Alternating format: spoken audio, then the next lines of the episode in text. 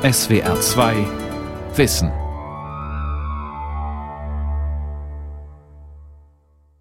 Mit der SWR 2 Aula und dem Thema Dunkel ist des Todes Kammer über den Tod und das Sterben am Mikrofon Ralf Kaspari. Das Leben in der Moderne ist voller Anfänge und Projekte. Wir sind auf der Suche, auf der Suche nach der wahren Beziehung, dem richtigen Beruf, auf der Suche nach der ewigen Gesundheit. Wir sind permanent beschäftigt und geschäftig. Welchen Platz haben da Siechtum, Verfall, Sterben, Tod? Darüber habe ich mit dem Kulturwissenschaftler Thomas Macho gesprochen. Meine erste Frage war, was er eigentlich von der These hält, wir würden in einer durch und durch säkularen Gesellschaft leben, die den Tod tabuisiert hat. Die stimmt nicht so ganz. Einmal kann man sagen, dass trotz Aufklärung und Säkularisierung eben die Vorstellungen über das Jenseits gerade im 19. Jahrhundert wieder eine neue Blüte erlebten, etwa durch das Aufkommen des Spiritismus und durch die Auseinandersetzung mit möglichen Geistern, einem möglichen Leben nach dem Tod. Das kann man auch säkular imaginieren. Und auf der anderen Seite stimmt es auch deshalb nicht, weil man äh, zum Beispiel für unsere Gegenwart ganz gut zeigen kann, dass wir den Tod weniger verdrängen als vielmehr in alle möglichen Formen von Anschauung äh, übersetzen. Es gibt so etwas äh, wie eine neue Sichtbarkeit des Todes, die sich in der Kunst, die sich in den Medien, in den Nachrichten und so weiter manifestiert. Und selbst wenn man behaupten würde, dass das noch dem Motto folgt, alle Menschen müssen sterben, vielleicht auch ich, könnte man doch nicht gut mehr so verdrängen, wie man vielleicht zwei, drei Jahrzehnte nach Ende des Zweiten Weltkriegs tatsächlich verdrängt hat und vielleicht auch verdrängen musste. Aber ich bleibe beim Stichwort verdrängen. Vielleicht kann man ja sagen, und ich glaube, das ist damit gemeint mit dem Verdrängen, dass Menschen heute sozusagen jenseits, abseits der Öffentlichkeit sterben, also im Krankenhaus, im Hospiz, nicht mehr in dieser Kleinstgesellschaft innerhalb der Familie. Deshalb das könnte man ja sagen, dass Tod und Sterben so ins Abseits äh, ausgelagert wurde. Das stimmt auch ganz sicher für die für vergangene Jahrzehnte sehr genau, ändert sich aber im Moment sehr stark. Ähm, tatsächlich, wenn man zum Beispiel Romane wie die autobiografischen Romane Thomas Bernhards liest, der dann erzählt, wie er als mutmaßlich Sterbender ins Badezimmer geschoben wurde, weg von den anderen Patienten, da spürt man das noch. Heute hat sich das schon verändert und es gibt auch in den Spitälern und Kliniken eine etwas entspanntere Form des Umgehens mit Tod und Sterben und in den Hospizen sowieso. Also die Hospize sind ja gerade entstanden als Gegenbewegung gegen diese Form von Verdrängung im Sinne von Ausschließung und haben ja gerade dann auch Familie, Freunde, äh, Begleitung äh, im Sinne von, von Sterbebegleiterinnen und Sterbebegleitern äh, gestärkt und, und wieder mm, viel, viel deutlicher als vielleicht auch in früheren Jahrhunderten in, in, in Szene gesetzt und gebracht. Das stimmt. Und, und deshalb diskutieren wir auch mehr darüber, also über ethische Aspekte, genau. über soziale Aspekte, natürlich auch über finanzielle Aspekte des Ganz Todes. Genau. Ne? Alle diese Aspekte spielen jetzt natürlich eine yeah. größere Rolle und sind sehr viel sichtbarer geworden als früher. Ich habe mir immer gedacht, apropos Verdrängung, äh, dass der Tod im Grunde genommen das totale Kontrastprogramm zur Moderne ist. Weil er sozusagen die absolute Grenze und das absolute Ende setzt. Da geht nichts mehr. Da ist jedes Selbstverwirklichungsprojekt zu Ende, jegliche Lust am Diesseits zu Ende. Stimmt das? Das stimmt natürlich teilweise und teilweise auch wieder nicht. Denn umgekehrt kann man natürlich äh, Selbstverwirklichung und Selbstoptimierung und all das, was wir auch kritisch gegen moderne Formen von Selbsttechniken einzuwenden haben, die kann man eigentlich immer nur praktizieren, wenn man ein Ende voraussetzt. Sonst hätte man nämlich das Leben eigentlich nie als ein Ganzes, die Person auch nie als ein Ganzes, sondern immer nur als ein Verhältnis, ein unsicheres Verhältnis zu einer möglichen Zukunft. Von daher hat sich auch das ein bisschen verschoben, denke ich. Und ein Impuls, den ich für wichtig halte und der interessant ist, äh, den der Philosoph Samuel Scheffler vor einiger Zeit äh, stark gemacht hat, ist die Vorstellung, dass es gar nicht darum geht, dass ich meinen Tod überlebe, sondern dass das Leben nach meinem Tod weitergeht. Er hat provozierenderweise ein Buch geschrieben, das äh, vom Leben nach dem Tod handelt, aber eben nicht von unserem Leben nach dem Tod, unserem persönlichen, sondern davon, dass das Leben nach unserem Tod weitergeht und dass das was Tröstliches habe. Warum? Weil das Weil, Leben die übergeordnete Instanz ist und wir sozusagen nur Objekte dieses Lebens sind? Naja, das wäre ja vielleicht doch zu negativ gesehen, dass ja, wir nur Objekte so ein bisschen dieses Nietzsche Lebens fast, oder? Ja, es hat, es hat ein bisschen was Nietzscheanisches, obwohl ja. der Scheffler nicht von Nietzsche herkommt. Äh, es hat, könnte man sagen, auch was Kantianisches, also diese Idee, dass das Menschsein nicht zu Ende geht mit, mit dem Tod. Und dass in gewisser Hinsicht dieses Weitergehen des Lebens noch jenseits der Frage, ob ich jetzt Kinder habe und meine Kinder weiterleben, das ist damit gar nicht gemeint. Sondern? Gemeint ist eigentlich, dass das Leben selber weitergeht nach meinem Tod und dass das für mich tröstlich sei, weil es bedeutet, dass dieser Weltuntergang, den ich im Tod erlebe, kein absoluter ist. Er ist nicht absolut, weil er nicht alle trifft. Äh, wir kommen gleich nochmal zu Ihrer These von der neuen Sichtbarkeit des Todes. Die würde mich noch interessieren. Äh, ich versuche nochmal eine kleine Skizze oder Skizzierung von Sterben und Tod. Für mich sind ja beide Dinge zutiefst asozial, denn ich finde, das Interessante an, an Tod und Sterben ist, man kann diese Erfahrung eigentlich überhaupt nicht mehr teilen. Also ist das nicht sozusagen auch das Emblem für das nicht mehr Teilbare, das nicht sozial Mitteilbare, der Tod und das Sterben? Das stimmt einerseits und ähm, auf der anderen Seite aber auch nicht ganz, denn wir müssen zwischen Sterben und Tod unterscheiden. Das machen die Mediziner übrigens mit guten Gründen inzwischen sehr viel genauer und häufiger. Äh, der Tod als dieser Augenblick, der eigentlich auch fast nie fassbar ist, selbst wenn ihn die Maschinen aufzeichnen und signalisieren, wird unterschieden vom Sterben, das eben ein längerer Prozess ist. Ein Prozess, in dem es schon viele Möglichkeiten gibt, auch das, was man dabei erfährt, noch zu teilen. Ähm, wir dürfen nicht davon ausgehen, dass das normale Sterben bedeutet, dass ich schon jahrelang im Koma liege, bevor dann endlich äh, die Maschinen abgeschaltet werden oder eben gar nichts mehr geht, sondern der Normalfall ist eben, dass man eine längere Phase der Krankheit, des Sichtums, der Bettlägerigkeit absolviert. Und da gibt es vieles, was man teilen kann. Und das wird auch geteilt. Das ist nicht mehr so, dass man da in die vollkommene Vereinzelung geworfen ist. Das hat ja Heidegger, glaube ich, gesagt. Ne? Seine Theorie ist ja, dass der Tod wirft uns auf uns selbst zurück. Genau. Heidegger hat das. Da, da haben Sie was Zeit. dagegen, ne? oder? Da habe ich, da habe ich äh, immer schon was dagegen gehabt, weil ich das Gefühl gehabt habe, dass er da zu scharf ähm, trennt. Er verwirft ja die Erfahrbarkeit des Todes der anderen und äh, da würden ganz viele Menschen protestieren, weil sie zumindest einen Tod kennen oder auch manchmal fürchten, in dem der Unterschied zwischen meinem Tod und dem Tod des anderen verschwindend klein werden kann. Und das ist die Situation von Paaren. Paare, die zum Beispiel lange zusammengelebt haben und die jetzt ähm, das mögliche Ende auch nicht mehr ähm, romantisch imaginieren wie im 19. Jahrhundert als den großen Liebestod, aber gleichzeitig auch wissen, sie wollen einander nicht überleben. Mhm. Und dieses einander nicht überleben wollen, dieses am liebsten gemeinsam in den Tod gehen, das wird als Motiv stärker, spielt übrigens auch eine Rolle beim wachsenden äh, Paarsuizidzahlen, gerade im Alter, und, äh, und hat schon ähm, ein Gewicht. Deshalb hat der französische Philosoph äh, Wladimir Jankelewitsch gegen Heidegger auch eingewandt, dass äh, Heidegger den Tod eigentlich immer nur in der ersten Person denkt. Und dann kommt schon das große Mahn, irgendein sie, das dann im Plural gedacht wird, während doch die eigentliche Todeserfahrung die des äh, Du sei, der Tod des anderen, der mir nahe ist, das ist irgendwie auch mein Tod und er lässt sich nicht so scharf von meinem Tod abgrenzen. Klammer auf, Sie haben eine große Untersuchung über den Suizid geschrieben. Genau. Sie haben eben gesagt, der Paarsuizid hätte zugenommen zahlenmäßig. Ja. Also das heißt, dieses, wenn es auch komisch klingt, wir, wir wollen sterben. Genau. Das gibt es tatsächlich immer häufiger. Da gibt es auch schon die ersten psychiatrischen Fachartikel dazu und auch sozusagen die Mahnung, diesem Phänomen mit, mit Respekt und Aufmerksamkeit zu begegnen.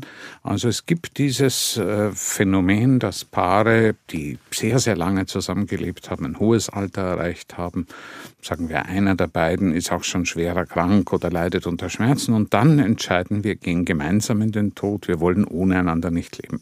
Besonders ähm, Schön hat das etwa der Philosoph, äh, der französische Philosoph, gebürtiger Wiener, André Gortz beschrieben. Der dann ein Jahr vor dem gemeinsamen Suizid mit seiner Frau noch einen sehr berührenden Liebesbrief an sie geschrieben hat.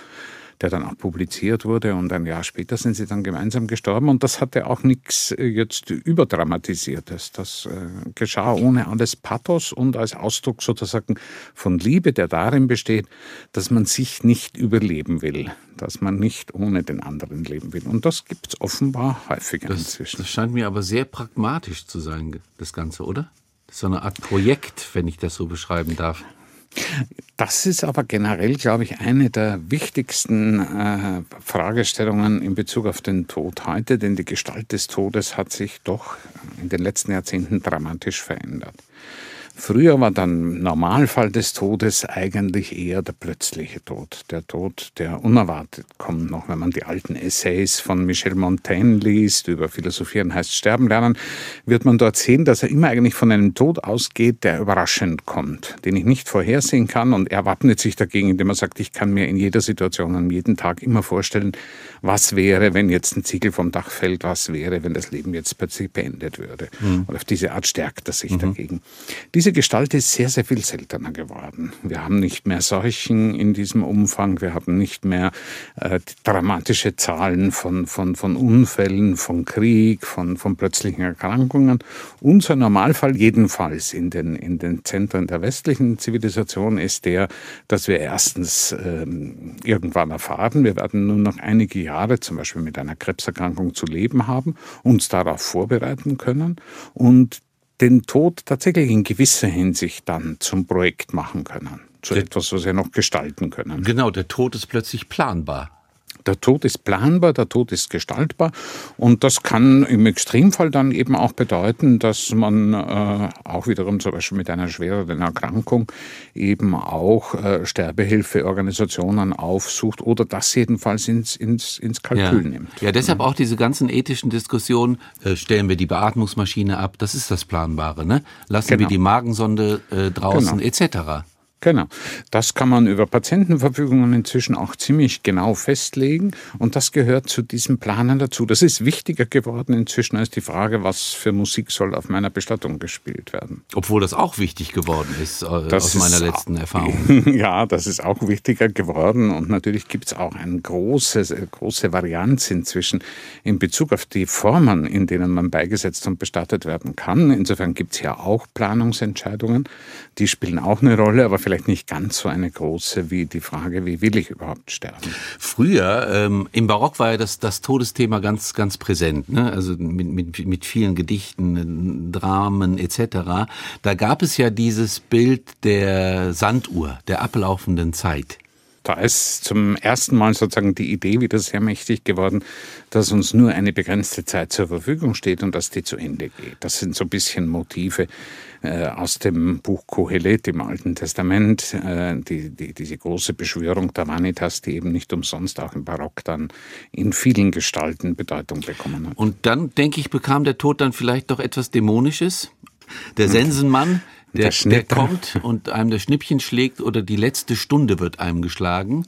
Da kam genau. doch sowas Dämonisches hinein, was wir heute eigentlich völlig losgelassen haben, oder?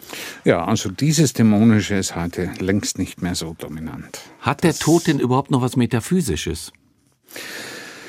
Tja, da unterscheiden sich natürlich die Menschen und die Kulturen. Überall dort, wo äh, religiöse Versprechungen tatsächlich noch glaubwürdig wirken, ähm, gibt es das natürlich schon. Ähm, in unserer säkularen Kultur äh, eigentlich nicht mehr. Sie haben eben von der Sichtbarkeit des Todes gesprochen. Was meinen Sie damit? Dass er präsent ist? Plötzlich Dass wieder? er präsent ist und dass er vor allem äh, unsere Bildwelten auf eine Weise besetzt, die auch vor äh, einem halben Jahrhundert noch nicht so vorstellbar gewesen wären. Zum Beispiel? Also, also zum Beispiel gibt es eine ganze Reihe von Fotografen und Fotokünstlern, die sich nicht davor scheuen und äh, davor erschrecken, eben äh, tote Menschen auch zu fotografieren. Auch das, äh, je nach, je nach äh, es gibt Fotografen, die eher den Aspekt des Schlafs dabei hervorheben, andere aber auch sozusagen den grausigen Aspekt, den manche Leichen bieten können. Der Tod ist äh, Thema der ersten großen und sehr erfolgreichen TV-Serie gewesen bevor noch sozusagen die, die Verbreitung dieser Serien wirklich begonnen hatte. Das war die Serie Six Feet Under, die, glaube ich, in sieben oder acht Staffeln gedreht wurde und in der es um den Alltag einer Leichenbestatterfamilie ging.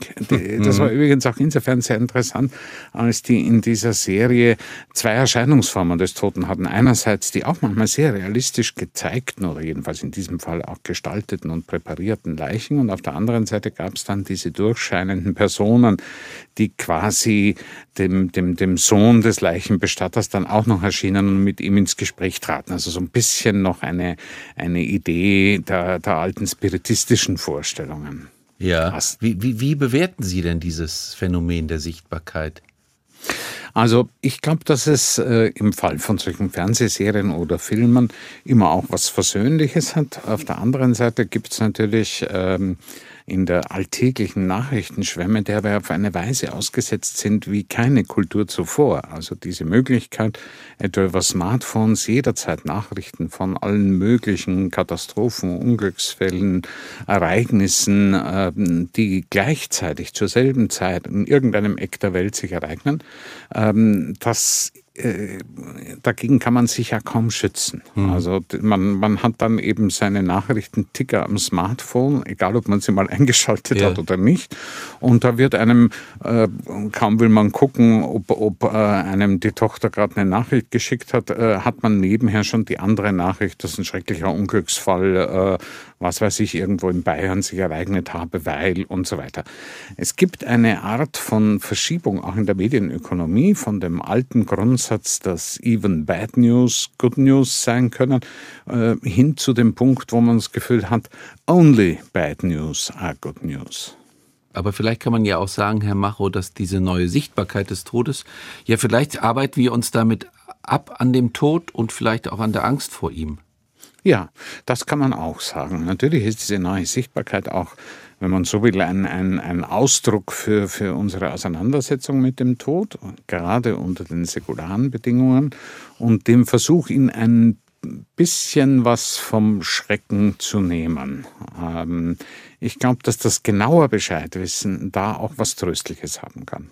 Ja, und wir haben hier eine Kulturtheorie, die besagt, eine ganz alte Theorie, wir produzieren zum Beispiel Kunst oder strengen uns an und arbeiten und schaffen, um den Tod sozusagen ein Schnippchen zu schlagen, um qua Kunstwerken ewig zu leben.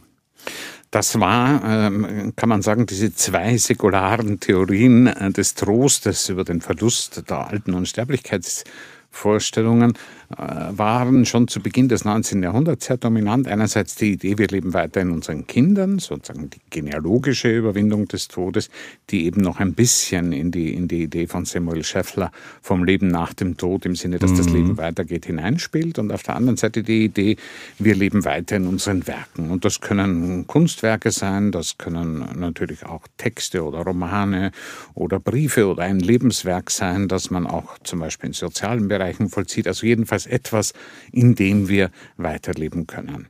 Ähm, das spielt schon eine Rolle für die, für die Philosophen, etwa im, im, deutschen Idealismus, diese Vorstellung von Weiterleben. Wobei Kant noch darauf beharrt hätte, dass ein Weiterleben, das nicht als persönliches Weiterleben gedacht wird, uns nicht besonders glücklich machen kann.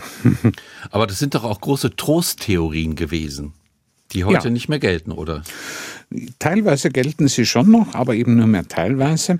Äh, ich glaube, dass wir in gewisser Hinsicht eine Chance haben, eine neue Form von Trost zu entdecken und zu entwickeln. Und das wäre eigentlich der für mich schärfste Einwand gegen Heideggers Vereinzelungstheorie yeah. und seine Abwertung des Mahn, das heißt, das, was alle dann machen, äh, ist im Vergleich sozusagen zur Eigentlichkeit des Seins zum Tode immer schon abgewertet und weniger äh, bedeutsam. Und dass wir die Idee, dass Sterblichkeit, also genau das, was mit dem Begriff Sein zum Tode in Zusammenhang steht, eben auch etwas ist, was sich teilen lässt. Und da gibt es Belege. Äh, ich habe das zum ersten Mal gelesen und war davon auch sehr fasziniert in einem Text des französischen Psychoanalytikers und Philosophen Cornelius Castoriadis, der darüber schreibt, dass die Wurzel der politischen Imagination im alten Griechenland die Idee war, dass Menschsein sterblich sein bedeutet. Und das hat er sehr klar gesagt. Das äh, spiegelt sich dann auch in den, in den politischen Reden. Äh, das kann man sich ja für heutige Verhältnisse überhaupt nicht vorstellen, dass jemand eine politische Rede hält in einer Krisensituation, sagen wir mal Perikles, und dann seine Mitbürgerinnen und Mitbürger als Sterbliche anspricht, ja. als Tanetoi, als mhm. äh, Menschen, die äh, miteinander verbindet, dass sie sterblich sind. Und das ist ein Aspekt, glaube ich, der noch nicht wirklich ausgeschöpft ist, aber der eben zum Beispiel durch Hospizbewegung und durch äh, diese Art von neuer Sichtbarkeit des Todes mehr Gewicht und Bedeutung zu erlangen beginnt. Passt denn auch zu diesem Umfeld dieser berühmte Satz, Philosophieren heißt Sterben lernen? Also Sie haben ja gesagt, Montaigne war das, ne? Montaigne, aber das lässt sich natürlich schon in der Antike verfolgen. Montaigne war ein ungeheuer, genauer Leser, vor allem der stoischen Philosophie und ein großer Anhänger Senecas. Sie werden kaum einen Essay von Montaigne finden, in dem er nicht Seneca zitiert und, und auch dessen Souveränität. Und ähm, die, die Idee dieses Philosophieren heißt Sterben lernen war für ihn eher noch auf das Individuum bezogen, aber schon auch mit einer sozialen Pointe. Ich fand immer den wichtigsten Satz in diesem sehr langen Essay, den Satz, wer sterben gelernt hat, hat dienen verlernt. Das heißt, die Idee, wenn mir jemand, ein potenzieller Herr, mit dem Tod nicht mehr drohen kann, dann bin ich wirklich frei. Und das ist ja auch das Kennzeichen, deshalb äh, Seneca, das ist ja auch das Kennzeichen Senecas, der nun wirklich äh, in vielerlei Hinsicht in, auch in die Politik seiner Zeit als Erzieher Kaiser Neros und so weiter verstrickt war, dann den Befehl erhält, sich das Leben zu nehmen und dann, also sich in die, in die, in die mit heißem Wasser gefüllte Wanne legt, um sich die Pulsadern aufzuschneiden, seine Freunde noch tröstet. Das ist so die Haltung einer großen Souveränität, Gelassenheit, Ataraxia nennen das die Historiker auch, ähm, mit der man, äh, die, die man ein Leben lang einüben kann. Und das Einüben dieser Gelassenheit, das ist das, was Montaigne empfiehlt. Hat in der heutigen Zeit, Herr Macho, das Sterben die Priorität bekommen gegenüber dem Tod? Ja, ganz eindeutig. Also dieser Prozess des Sterbens. Genau. Ja, der hat ganz enormes Gewicht bekommen, ganz enorme Bedeutung bekommen und hängt eben auch mit diesem planen können, gestalten können, sich damit auseinandersetzen können zusammen. Und das ist wiederum, ich sage wieder in Klammer dazu, in den Zentren der westlichen Zivilisation, denn tatsächlich sieht das natürlich in einigen anderen Ländern ganz anders aus.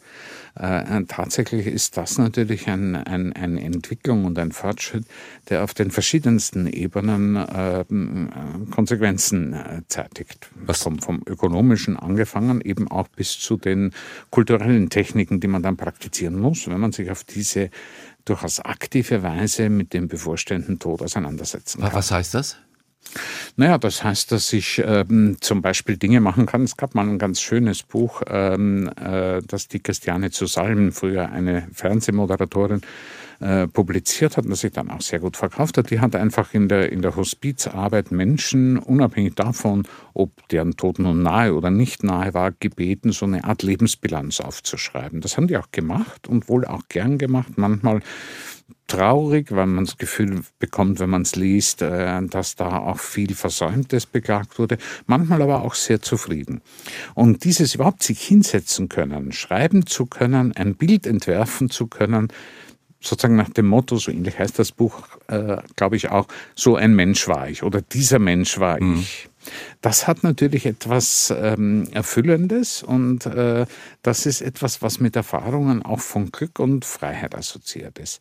Äh, das ist, glaube ich, auch das. Äh, ich habe mich oft gefragt, warum ein Motiv in der antiken Mythologie immer wiederkehrt, nämlich das Motiv vom Neid der Götter. Mhm. Weil man sich ja, wenn man das hört, immer fragen kann, ja, worauf sollen denn die Götter uns neidig sein? Auf also unser was, Sterben, oder?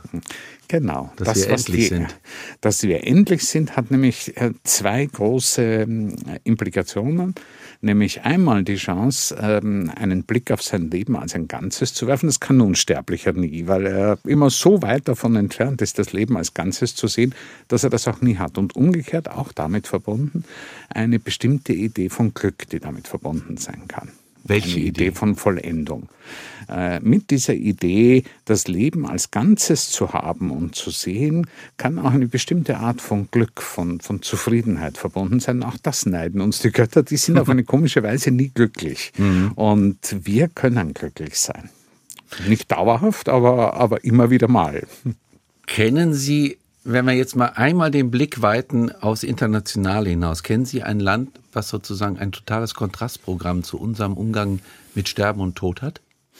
Ähm, natürlich gibt es Kontrastprogramme überall dort, wo der Tod noch in seiner älteren Gestalt auftritt. Und das ist, wenn man so will, die Gestalt, die ja auch in den symbolischen, den apokalyptischen Reitern gefasst worden ist.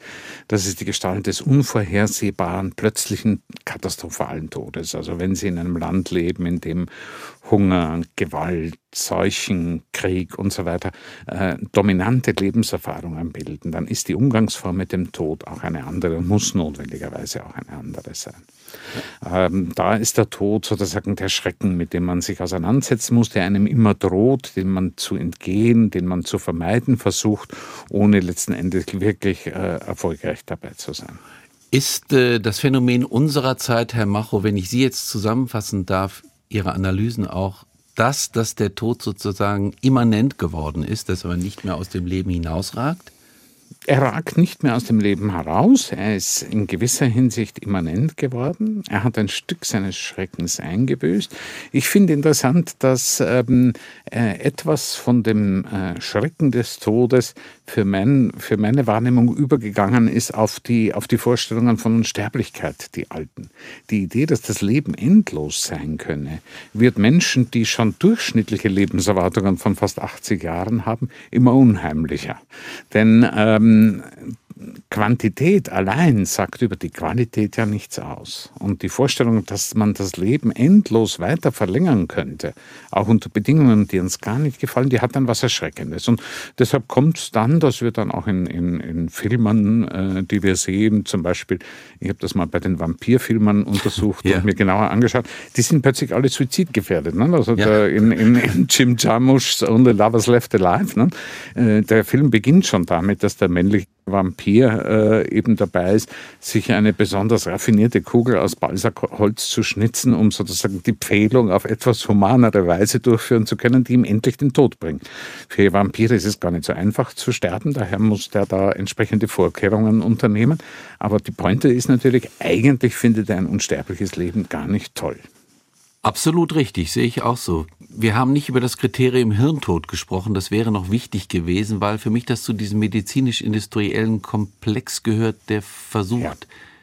den Tod rational zu begreifen oder beziehungsweise die Grenzen, wann jemand aus dem Leben scheidet, festzulegen. Genau, der Hirntod ist, glaube ich, ein sehr wichtiges Thema.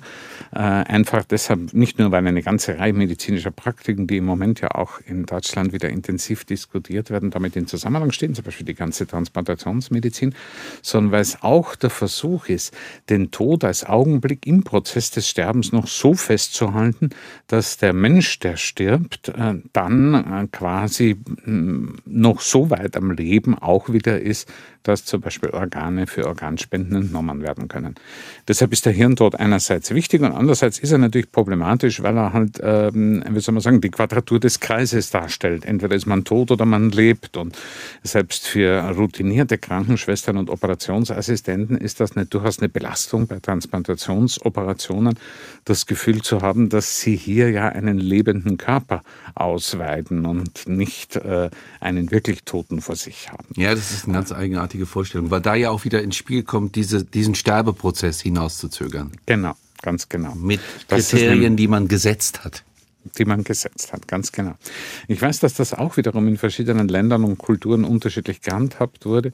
Über das Hirntodkriterium hat man etwa in Israel in der Knesset jahrelang diskutiert, weil das eigentlich der Todesvorstellung äh, nach dem klassisch-jüdischen Glauben widerspricht und von daher die Orthodoxen auch einigen Widerstand aufgeboten haben gegen die äh, sozial-ökonomische Notwendigkeit, den Hirntod als Kriterium einzuführen, um eben zum Beispiel diese Art von Transplantationsmedizin etablieren zu können halten wir fest, Herr Macho, der Tod hat was Tröstliches.